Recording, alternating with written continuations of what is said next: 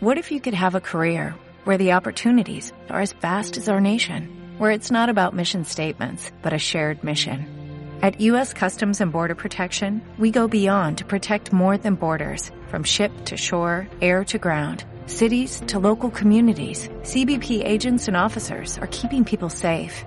Join U.S. Customs and Border Protection and go beyond for something far greater than yourself. Learn more at cbp.gov/careers. Radio Aguilar, emisora municipal de Aguilar de Campo, la tuya. Por los reyes siempre fuiste codiciada y te honran tus hazañas del pasado.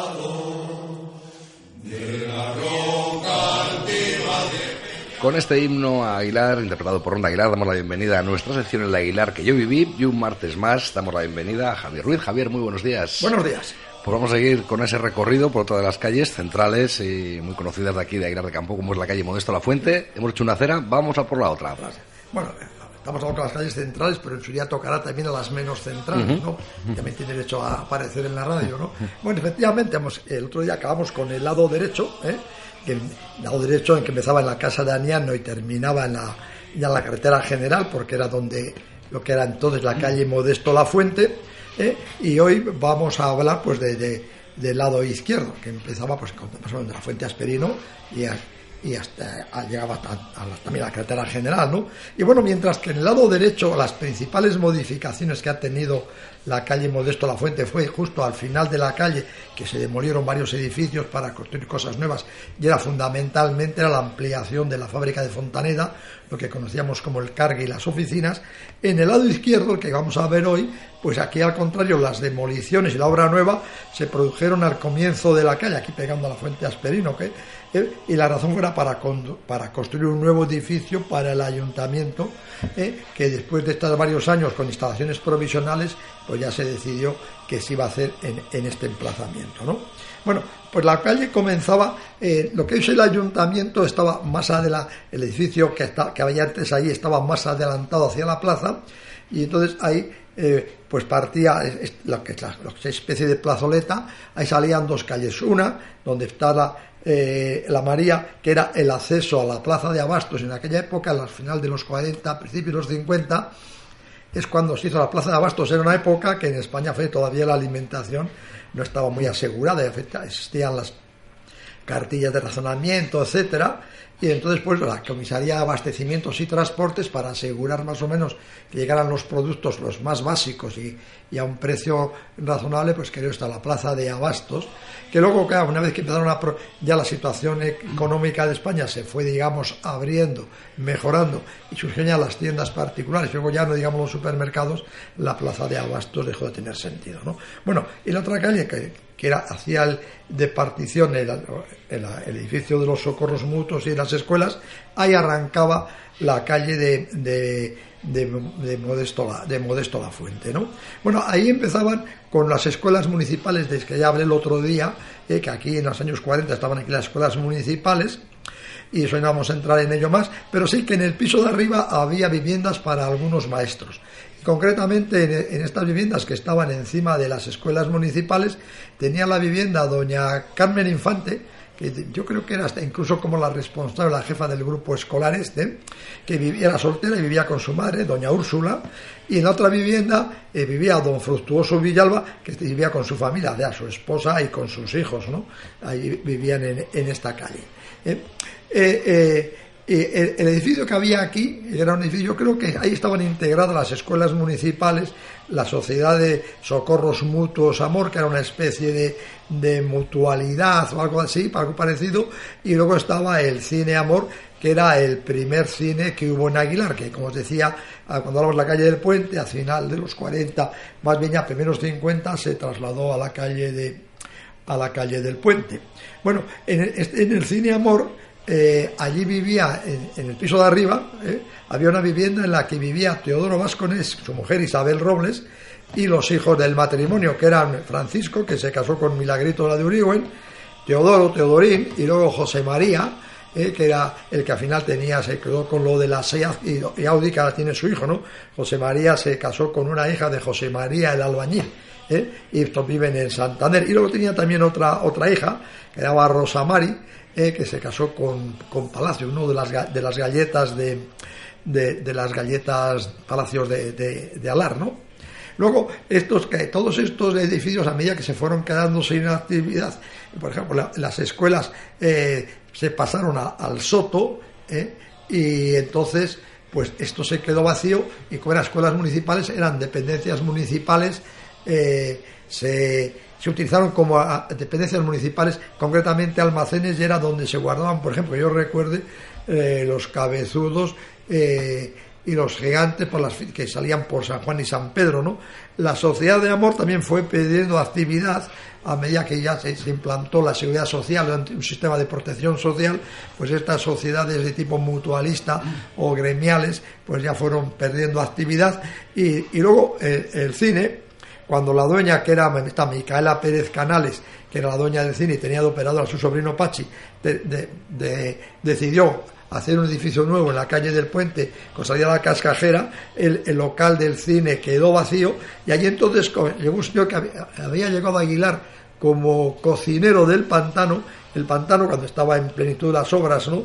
tenía una cantina de obra donde daban pues la comida a los, a los obreros del pantano, o sea, todos los que trabajaban, sobre todo los de trabajo directo, la mano de obra directa, los que estaban allí eh, excavando o, echando hormigo y tal, pues ahí tenían, Agromán hizo un barracón eh, que era el comedor de obra donde incluso alguna gente que dormía allí, ¿no? tenían una, sala corrida y ahí pues daban eh, desayunos, comidas y cenas al, personal, el directo, yo creo que los encargados, generalmente algunos venían a comer a sus casas a Aguilar. Bueno, este, este, este, este comedor de obra o cantina de obra, además era lo que ahora se llama multiusos, ¿no? Porque por las mañanas, entre, después del desayuno, hasta cierta hora y antes de dar la comida, eso servía de iglesia. Había misa para los trabajadores, iba un cura de Aguilar, un sacerdote de Aguilar, y en ese, en ese barracón que era su, misión principal era la cantina de obra, ahí se celebraba la misa, ¿no? Y por las tardes, los domingos, pues la misa que era los domingos, y por la tarde los domingos también, después de la comida y antes de la cena, eso servía, ahí era el cine de, para los obreros de, de Agromán, pero bueno, si iba gente de, Aguilar, no le ponían ninguna, ningún inconveniente para, para ver la, la película, ¿no? Ahí tenían un, un operador del cine que era el electricista del pantano, que era un italiano, se llamaba Ferruccio Banini Scala, le gustaba más el vino que el cine, pero bueno, eh, si, estaba sereno, pues conseguía de las películas sin muchos cortes, ¿no? Bueno, ya cuando, cuando Agromán, ya aquí ya no tenía un, un, un contingente importante de personas que ya no justificaba la, la, la cantina de obra, porque ya prácticamente estaban terminadas las obras, y quedaban los remates, o por ejemplo había unas filtraciones que había que atajar y tal. Bueno, entonces esto ya quedó vacío y entonces este señor que había venido a Aguilar como, como cocinero de, de Agromán, este, este Serafín, pues ahí puso un bar, un bar que en, un, en un derroche de, imaginación le puso bar pantano. ¿eh? Y, este, el, y el primero que lo utilizó fue este señor, este Serafín, y, y lo estuvo durante unos años, y luego, bueno, pues ya se, se marchó de Aguilar, y entonces el traspaso, no se marchó o por lo menos se casó de tener el bar. Y entonces dio el traspaso. Y el traspaso eh, el, lo cogió Luis Vilda, el del cine. Luis Vilda, el del cine, yo creo que no era una persona eh, con experiencia de bar, aunque también ha hecho muchas cosas, ¿no? Y entonces ahí puso a un encargado, que era Antonio Doce Mediavilla, conocido por Charlot. Este sí que era un buen barman y se la conocía, conocía el oficio del bar. Lo que pasa que algunas veces le conocían también que era el principal cliente, ¿no? Bueno, pasado un tiempo este, este Luis Vilda eh, le comentaba a un cantinero de Aguilar, a Vicente Martín Llaneza, que quería dejar este bar, que quería traspasarlo, y le surgió, bueno, pues este Vicente Martín, que sí que tenía experiencia de bar, tenía un bar allá al lado del Banesto, era el bar que más cangrejos vendía de Aguilar, esa era la temporada, lógicamente. Entonces se quedó con el, con el bar, cogió el traspaso de Luis Vilda, lo cogió Vicente, Vicente Martín pero claro, él tenía su bar y podía atender este otro, ahí a su vez puso un encargado, era un señor que había llegado de, de Valladolid, de un, de un, pueblo de Valladolid, ¿no? Era Ginés, Ginés García. Y este sí que era un hombre simpático, pues eh, abierto, y este le llevó el bar como encargado de Vicente durante varios años, hasta que le surgió, bueno, eh, entrar en Gullón, y entonces, bueno, pues le dijo a Vicente, mira, yo ya tengo ya un trabajo que, más estable, le dejó el bar, y Vicente dio el traspaso a José María Fernández. Este de José María Fernández, no os digo nada, no os dice nada, pero sí que era el Che, ¿eh? Eh, que, también conocido luego por el duende, pues ya tenéis al tío, a la persona localizada, ¿no? Eh, che fue el último que explotó el bar Pantano, ya cuando, cuando Che lo dejó, eh, además no se lo dejó, sino que puso un bar que lo llamó el duende, me parece, y que ahora es el bar Ronda, que está enfrente de Máximo. Bueno, ahí terminó la vida del bar Pantano. De este, este Ginés era un hombre simpático, era, cantaba muy bien, estaba en el Correo Ronda Peñaguilón, era compañero inseparable de, de, un señor también se llamaba García, que era Vidal García, pero que no eran parientes, que este era conocido por el Niño de la Piedra, que también le gustaba cambiar, cantar, aunque en diferente estilo, ¿no? Bueno, y, finalmente a todo este edificio de las escuelas, de las escuelas municipales, la Sociedad Amor, el Cine Amor y el Pantano y todo esto, ya se, se demolió y se reordenó la zona desde el punto de vista urbanístico para construir un edificio exento, es decir, un edificio que no tuviera vecinos por ningún lado, un edificio como una isla, ¿no? que estaba dedicado a ser el ayuntamiento y la oficina de correos y telégrafos de Aguilar, ¿no? ¿Eh? Y se hizo este edificio de nueva, de nueva fábrica, que si todos conocéis, y ahí lo que tiene de viejo son los escudos del Palacio de Doña Aldonza, que era la sede del ayuntamiento cuando, cuando yo era pequeño, el ayuntamiento que venía de tiempo inmemorial, que era, había sido el palacio de Doña, Aldonza, y se aprovecharon los escudos y están en la fachada del ayuntamiento, ¿eh? es el mismo. Claro, este, claro ahí, ahí se hizo un edificio que iba a ser ayuntamiento y oficina de correos y telégrafos e incluso hasta más cosas, porque estamos hablando de unos años en que el ayuntamiento de Aguilar pues no tendría eh, más de 12 no sé si llegan a 12, pero ponle, ponle a lo máximo que tengo aquí 15 empleados, ¿no? Y, la mayoría de ellos no tenían una ubicación, no tenían sitio físico en el ayuntamiento. Entonces, este ayuntamiento, pues edificio que tenemos hoy, ahí veis, para meter a 12, vamos, se perderían por los pasillos, pero también se puso correos, etcétera. De estos 12 que os digo, 12 o 15 que, que creo me cuesta que, que llegaran a 12, pues ahí no cuentan lógicamente los concejales allí no tenía ninguno, ningún despacho, y yo creo que no le tenía ni el alcalde, porque cuando iba a saber el alcalde siempre estaba en la oficina común donde estaban los empleados fijos que llevan el ayuntamiento, un secretario, que es mandatorio que haya un, secretario, que es el que lleva realmente el ayuntamiento. El, alcalde es el que dirige, toma las decisiones, marca las pautas, pero luego la administración, pues tiene que haber otra persona para el día a día. Bueno, este en aquella época, el señor se llamaba Juan Francisco Ruiz, ¿eh? Eh, que era el secretario del ayuntamiento y tenía tres empleados con él en la oficina, que uno era su hijo Héctor Ruiz Gutiérrez, eh, eh, que era hijo de Juan Francisco, y este era hermano de Paquito, que llamamos el secretario, que era el mejor defensa central que ha tenido no ya el Club Deportivo Aguilar, este porque en aquella época no había ojeadores del Barcelona o del Real Madrid, si no hubiera estado jugando todavía, pues todavía joven, la Copa de Europa, ¿no? Bueno, este era otro de los empleados, otro era empleado Manuel Ombraña, y otro Ángel Gutiérrez, esto cuando hacíamos un hijo de la señora Ladis de la calle del Puente. Y luego tenía eh, tres, tres, tres alguaciles, llamamos eh, el, secretario y, tres de la oficina, llaman cuatro. Luego tenía tres alguaciles, eh, que eran Felipe Lastra, que este se ocupaba más o menos cuando hubo jardines de los jardines, Cayo San Miguel, que su principal función eran los, los bandos y los pregones, y Enrique Torío, que llamaban Cocherín, que este llevaba el, el matadero y la báscula que había lo del matadero, porque claro, cuando llegaba un señor a vender una vaca al carnicero, pues antes había que pesarla y como se, se compraban en vivo a un precio que luego, bueno, eh, los, tenían experiencia y sabían de esos kilos en, en vivo qué, canal se producía y, de, y cuánto era solo millo y cuánto eran tripas. Bueno, estos eran tres, esos tres, bueno, tenían otras funciones, todo que les mandara al secretario, los empleados municipales o el propio alcalde, ¿no? Coño, vete a repartir este oficio, pega esto en, algún tablón. Bueno, esto, pero estos señores no tenían, no tenían sitio físico donde sentarse el ayuntamiento. Si te ibas por allí, generalmente le veías por la calle, pues también hacían un poco de policía municipal y si iba para el ayuntamiento era pues a lo mejor a, dar una información, a comunicar una multa, se habían puesto por romper una bombilla o a recibir instrucciones de los empleados del ayuntamiento, de estos que os decía, que a lo mejor les mandaba con un oficio a entregar una tienda para reclamar la contribución, por decir algo, ¿no? Eh, y luego pues había unos obreros municipales, yo recuerdo que se llamaba Alemán Kiko, se llamaba Francisco Rodríguez, vivía donde estaba la panadería de Burrina, este era abuelo de la chica que lleva hoy, que está en el en el, en el Rico Rico. Bueno, este señor Rico era el abuelo. Este señor Rico era pues un empleado municipal, pues hacer algunas chapucillas del ayuntamiento y luego era un gran aficionado a, la pesca, ¿no? Y había alguno más, yo no estaba ya todo, estaba Pepe, Pepe el chiquitín, para que nos enteramos.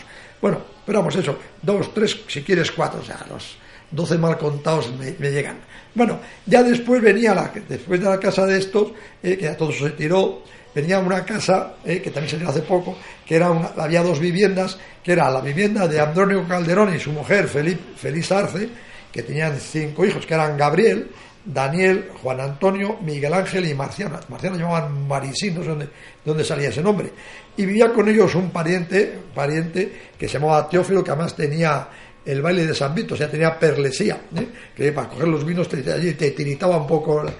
A esta familia llamaban los aglomerados. Aglomerados era porque esta gente traía carbón de Barruelo y en una instalación que tenían en, en la estación, camino del bar de la alegría de la estación, vamos, el puticlub para que nos enteremos, ahí tenían una instalación donde este carbón le manejaban y hacían eso, un aglomerado, unas bolitas, más que unas bolas, unos ovoides que era lo, que vendían, vendían por las casas, lo llamas al carbonero, y era lo que se utilizaba entonces como, como combustible de las cocinas, o sea, para las calefacciones, las casas que lo tenía, que no eran, no eran todas, ni, siquiera eran muchas, esto era carbón de otra manera, más, carbón ya como más consistente, esto era una mezcla de carbón con no sé qué cosas así, que eran estos ovoides, y bueno, y esto lo repartían. Y luego en, en el otro piso vivía un señor que se llamaba Primitivo Arenas, eh, que era el, era, tenía dos, vivía, era viudo y tenía, vivía con dos hijos, uno se llamaba Abilio eh, y la otra eh, Gaudina. Abilio trabajó en, la fábrica de, de Fontaneda, en la oficina, luego era también software de, del gerente de Fontaneda, que más fue mucho tiempo alcance de, alcalde de Aguilar, Tomás de la Cruz, y luego Abilio terminó en, la, en Caja Palencia, ¿no? como responsable y la, hermana se llamaba Gaudina, que se casó con Jesús Ulloni, que todos conocéis, andan por aquí en verano los hijos, ¿no? Este señor, este señor Primitivo Arenas, yo creo que cuando la guerra era el secretario del ayuntamiento de Aguilar, y hay anécdotas curiosas de, esto, ¿no? Era eh, bueno, pues cuando se declara la guerra, bueno, en Aguilar no, en España, ¿no? Pues coincide el verano y contaba de este señor, contaba algunas cosas que le pasaron, ¿no? Pues bueno, era, era, llega bueno, llega la gente y digamos, a la gente la moviliza, ¿no? Oye, mira, los que están en edad militar, pues cógete el chopo y, para arriba, ¿no? Y que un día le llega un señor, creo que era un señor, un muchachito joven, ¿eh? pero claro, había llegado la, citación, oye, que tenía que incorporarse a filas, y le llega el señor primitivo y mire, a ver si me lo puede arreglar, que es que me viene muy mal ir ahora a la, a la, guerra, ¿no? Porque estaban en verano, estaba ya pues la época de, o de la seba o algo de eso, y que le venía muy mal y dice, mira hijo, es que no está en mi mano, ¿no? Y contaba otra aventura de este hombre, esta es peor, esta no, de esta sí que conozco los nombres de las personas ya han muerto, pero les voy a omitir porque no, el hombre no queda muy bien, ¿no? Dice que una vez se le presenta a un muchacho joven, también del entorno, ¿no? Y que se le presenta y quiere ir voluntario a la guerra señor Primitivo, que era paternal, y dice, bueno, hijo, ya te das 17 años, ¿qué vas a ir la guerra? Tú 17 años no tienes ir. Y vaya a tocar al pero ¿qué vas a ir a la guerra? Y dice, mire, señor Primitivo, eh, que lo he pensado, lo tengo muy, lo tengo muy pensado. Si me mata, mala suerte. Y si no, ya he hecho la carrera. Y lo contaba años después cuando nació el primitivo. ¿Y qué carrera hizo? Se casó con una mujer que le pegaba. o sea, que hubiera estado mejor muerto en la guerra. Bueno, bueno, estas son anécdotas. Eh, y luego ahí, debajo de esta casa había un, ahí tuvo la zapatería un tiempo eh, Tino, Constantino Gutiérrez, que luego la llevó a la, a la, calleja del baile, ¿no? Y después ahí se puso, cuando dejó Tino la zapatería, yo creo que el siguiente, no sé qué hubo ahí, eh, estuvo la, agencia de viajes Mundiboy, que para mí es la primera agencia de viajes que hubo en Aguilar, creo que es la primera, ahora ya hay tres, ¿eh? eso es buena, buena señal, ¿no? Y cuando este edificio lo han tirado hace poco, ya están, ya, le han tirado cosas nuevas, ya han hecho ahí, y a la Mundiboy está la calle Comercio, ¿no? Eh, no cobramos por, la propaganda, ¿no? Eh, y luego venía después la vivienda de Agustín Santos y Felisa Rodríguez del Hoyo. Esta era era hija de la señora Teresa. La señora Teresa tuvo, me parece que seis varones y una única hembra o mujer o chica, que era esta, Felisa Rodríguez, pues, era de los Garibaldis, ¿no? Y esto tenían dos hijos, Ángel, Ángel y Agustín, Agustín como su padre, ¿no? Pero Agustín todo el mundo llamábamos santitos. Este Ángel se casó con, con, Concepción, con Concha, que era casi pues vecina suya porque era, vivía muy cerca, que era hija de eh, Concha Ruiz Alberti, era hija de Timoteo Ruiz de Avilla, es decir, Timoteo Orejas y, de su mujer, que era Josefa Alberdi, ¿no? Eh, este, eh, y en el, y en el, y de este, de este Agustín, el, Santitos dibujaba muy bien, era, dibujaba, que hacía unas caricaturas que casi parecían fotografías. Yo tengo una, la tengo que además en Aguilar, nuestro estudio pequeño, que creo que ya es copia de la que hizo Santitos, eh, y es un personaje de Aguilar que es que le ves, no es la caricatura, es que es la foto. Se le enseña a alguien que la haya conocido o que haya visto fotos y se lo ve, que era, eh, era José, José Pardo, pero conocido por Falache, que era un cristalero y se le ve con la visera, con el, la, colilla en la boca, echando el humo, que además no se quitaba, no se dejaba de un grano que tenía en la nariz. En la mano izquierda lleva una especie de carpeta y es que es un cristal porque él era cristalero y en la derecha pues lleva el martillo con una especie de regla. Es clava, pues esto era, este era el, Santitos. Y ya como estamos acercándonos a la hora, os voy a contar una, una, otra anécdota que yo creo que, que el, uno de los protagonistas, creo que era este Ángel eh, Agustín Santos, el padre, ¿eh? y si no, pues tenía relación con los protagonistas. Este Agustín era muy aficionado a la caza, ¿no? Y bueno, y su, y su hijo Ángel lo siguió siendo aficionado Santitos que murió pronto, no se dio tiempo, y ahora, el, nieto, ¿eh? yo le veo los días con unos perros preciosos, unos dracos preciosos, y debe ser muy aficionado. Bueno, pues este Agustín Santos, que era aficionado a la caza y tenía su perro, ¿no? Y por ejemplo, gustaba cazar, y para cazar, si no tienes un perro, mal tienes. Y tenía un amigo que también le gustaba la caza, pero no tenía perro, y discutía, no, el perro. Y decía el amigo Agustín, dice, no, nada, un perro, como que tú crías un perro, yo crío un cerdo. Ah, pues muy bien, nada, están amigos, ¿no? y llegas a, se abre la veda de la caza y por mitad de agosto a la codorniz y el amigo manda al hijo directo de Agustín que te deje el perro, que, que a cazar hoy. dice Agustín, dile a tu padre que cace con el cerdo. Bueno, yo creo que hay, creo que uno de los protagonistas, no sé si el que tenía el perro, el que le pedía, era este Agustín, y si no, le, andaba cerca, ¿no? Y luego ya la siguiente, la siguiente calle, la siguiente casa pegando a, a la de Agustín Santos, era el bar y casa de comidas y mecería de todo de Demetrio Morante Barreda. Con Demetrio Morante Barreda ya habrá pocos que le sitúen, pero si yo creo que se llamaba, llamábamos lagrimitas, pues entonces digamos, es, el personaje es inequívoco, ¿no?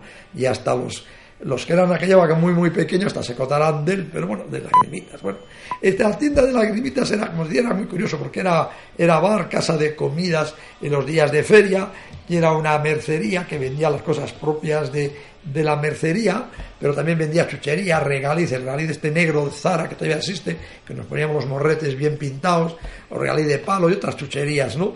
Entonces, el, el bar le atendía Demetrio y de, en los los domingos y las, y las ferias y fiestas, tenía fama porque preparaba unas rabas, digamos, los que han conocido las dos épocas, yo de las rabas no me acuerdo, sí recuerdo haber merendado callos en, en, ese bar. De las rabas no me acuerdo, pero los que han conocido aquella época, y esta dicen que las de la cascajera no tenían nada que envidiar, mejor dicho, las de las grimitas no tenían nada que envidiar a las de la cascajera, ¿no? Eh, eh, y bueno, él atendía al bar y la cocina pues la atendía a su mujer, de la que no recuerdo el nombre, pero sí que, era una señora muy, muy grandona, o por lo menos eso me parecía a mí, que era muy grande. Y luego la, la mercería la atendía la hija pequeña, que se llamaba Juli. Este, este tenía tres hijas. La mayor se llamaba Tere, y esta fue algo novia, o no sé, algo mucho, o novieta, o, aquí, aquí estoy contigo un rato, de Eugenio XII Mediavilla. el padre de Doce, el dentista, pues este, era, era novieta de, de Eugenio Doce, ¿eh? y ya que ya de Eugenio Doce, pues que es el padre de Doce, el dentista, y de Doce, el mecánico, o ha seguido la tradición familiar, pero ya a otro nivel, el hijo pequeño de, este, de este de 12, eh, este, este ha dejado la tradición familiar y se, y se dedica al cine. Y, se dedica pues es tramoyista y cosas de esos. Y me dice que acaba de rodar una película con en San Sebastián, bueno, él es, él es pues tramoyista, o efectos especiales, o no sé qué será. Veamos, muy implicado y que ha estado con Woody Allen acabando una película recientemente en San, en San Sebastián. Este era el, hijo pequeño de, de 12, ¿no? De, Eugenio, o sea, el hermano del dentista y del mecánico. Y luego esta Tere tenía otra, otra hermana que se llamaba Pauli, y la pequeña, la que estaba en la mercería, era Juli. Esta sí que se casó con uno de Reynosa y está, me consta que todavía vive, o bueno, hasta hace poco menos vivía, ¿no? En Santander, pero hace tres o cuatro años estuvo en Aguilar el día de la Virgen de Llano, y oye, y estaba Parece que no había pasado el tiempo por ella, estaba con sus gafitas de siempre, bueno, pues ya tenía más diotrías o era otro modelo, pero era perfectamente reconocible. Y luego ya pues ya para terminar con, con este, con, con lagrimitas, ¿eh? pues ya una cosa que recuerdo de, de una canción que cantaba Luis García Calderón, que era Sito Fanegas, que hacía alusión a, a este señor, al, Demetrio Morante. Era, era muy larga, pero yo solamente recuerdo el comienzo, que porque este Luisito era bastante eh, tío travieso, ¿no? Eh, y te decía que, dice, y las gafitas del tío Morante parecen dos platillos volantes y su mujer la tía no sé cuánto, bueno, ya no hace el caso hablar de, de estas cosas. ¿no? Bueno, un buen día la familia, el matrimonio y las hijas, yo creo que se fueron de Aguilar, ¿no? Aquí no murió ninguno que yo creo que no, se fueron todos, desaparecieron y la única ha vuelto alguna vez, ya te digo, hace tres o cuatro años, eh, pues fue, fue la, hasta la pequeña, la Julia, la que tenía la mercería, ¿no? Y luego ya inmediatamente, que íbamos a cortarlo, me parece, por la hora, venía una, una zona con soportales, que, que, era inmediatamente después de la tienda de, este de Demetrio Morante, o Lagrimitas, había una zona con soportales que llegaba hasta donde está hoy la tienda de Benibarri, que ahí hacía ángulo y seguían los soportales, hacía esquina en, ángulo recto, seguían los soportales, pero eso ya no, en aquella época no era modesto la fuente, hoy sí que es modesto la fuente, pero en aquella época hablamos, eso era erradores, era la zona con soportales y luego ya saltabas y para llegar hasta la carretera cuando acababa la calle, ¿no? Esta zona con soportales, eh, yo recuerdo, no había entonces, había ninguna tienda ni ningún bar. Hoy está, por ejemplo, hoy ya hay más tiendas, está esa de cocina, de cocina preparada, está el bar del Valle, pero que en los años que estamos hablando no estaba allí, ni tenía ese nombre, ni, sí, la familia era la misma familia, pero estaba en otro sitio en otros tiempos, que era el barrio del Pozo y llamaba el bar El Sosegao, ¿eh? que era de Severino Valle. No, de Severino Valle no estoy tan seguro. Sí, Valle, sí, sí, efectivamente. Eh, bueno, pues ahí no, no había que llevar tiendas, ahora ya hay una tienda de muebles, hay otras, bueno, ahí hay mucho comercio allí, no había nada, ¿no? Y eran soportales. Yo sí recuerdo a todos los vecinos que vivían en esta calle, pero lo que me era muy difícil, vamos, imposible, ir situándoles eh, portal por portal quién vivía. Y aquí he tenido la, ayuda inestimable pues de vecinas de esta calle, como es Amparito, eh, Amparo, que eh, casada con José María Barceña, que trabajaba en Viesgo, que, de, que de, soltera vivió en esta calle con sus padres y sus hermanos.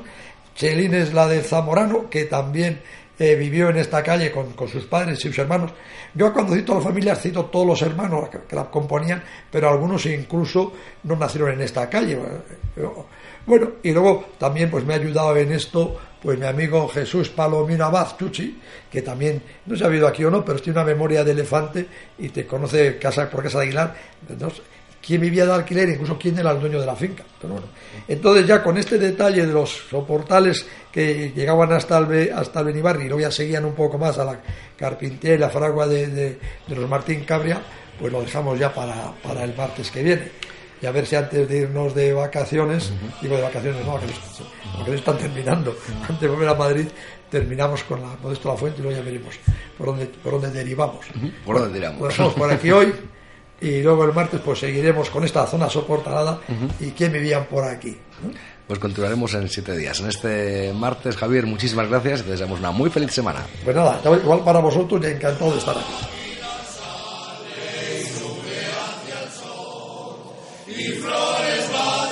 Radio Aguilar, emisora municipal de Aguilar de Campo. la tuya.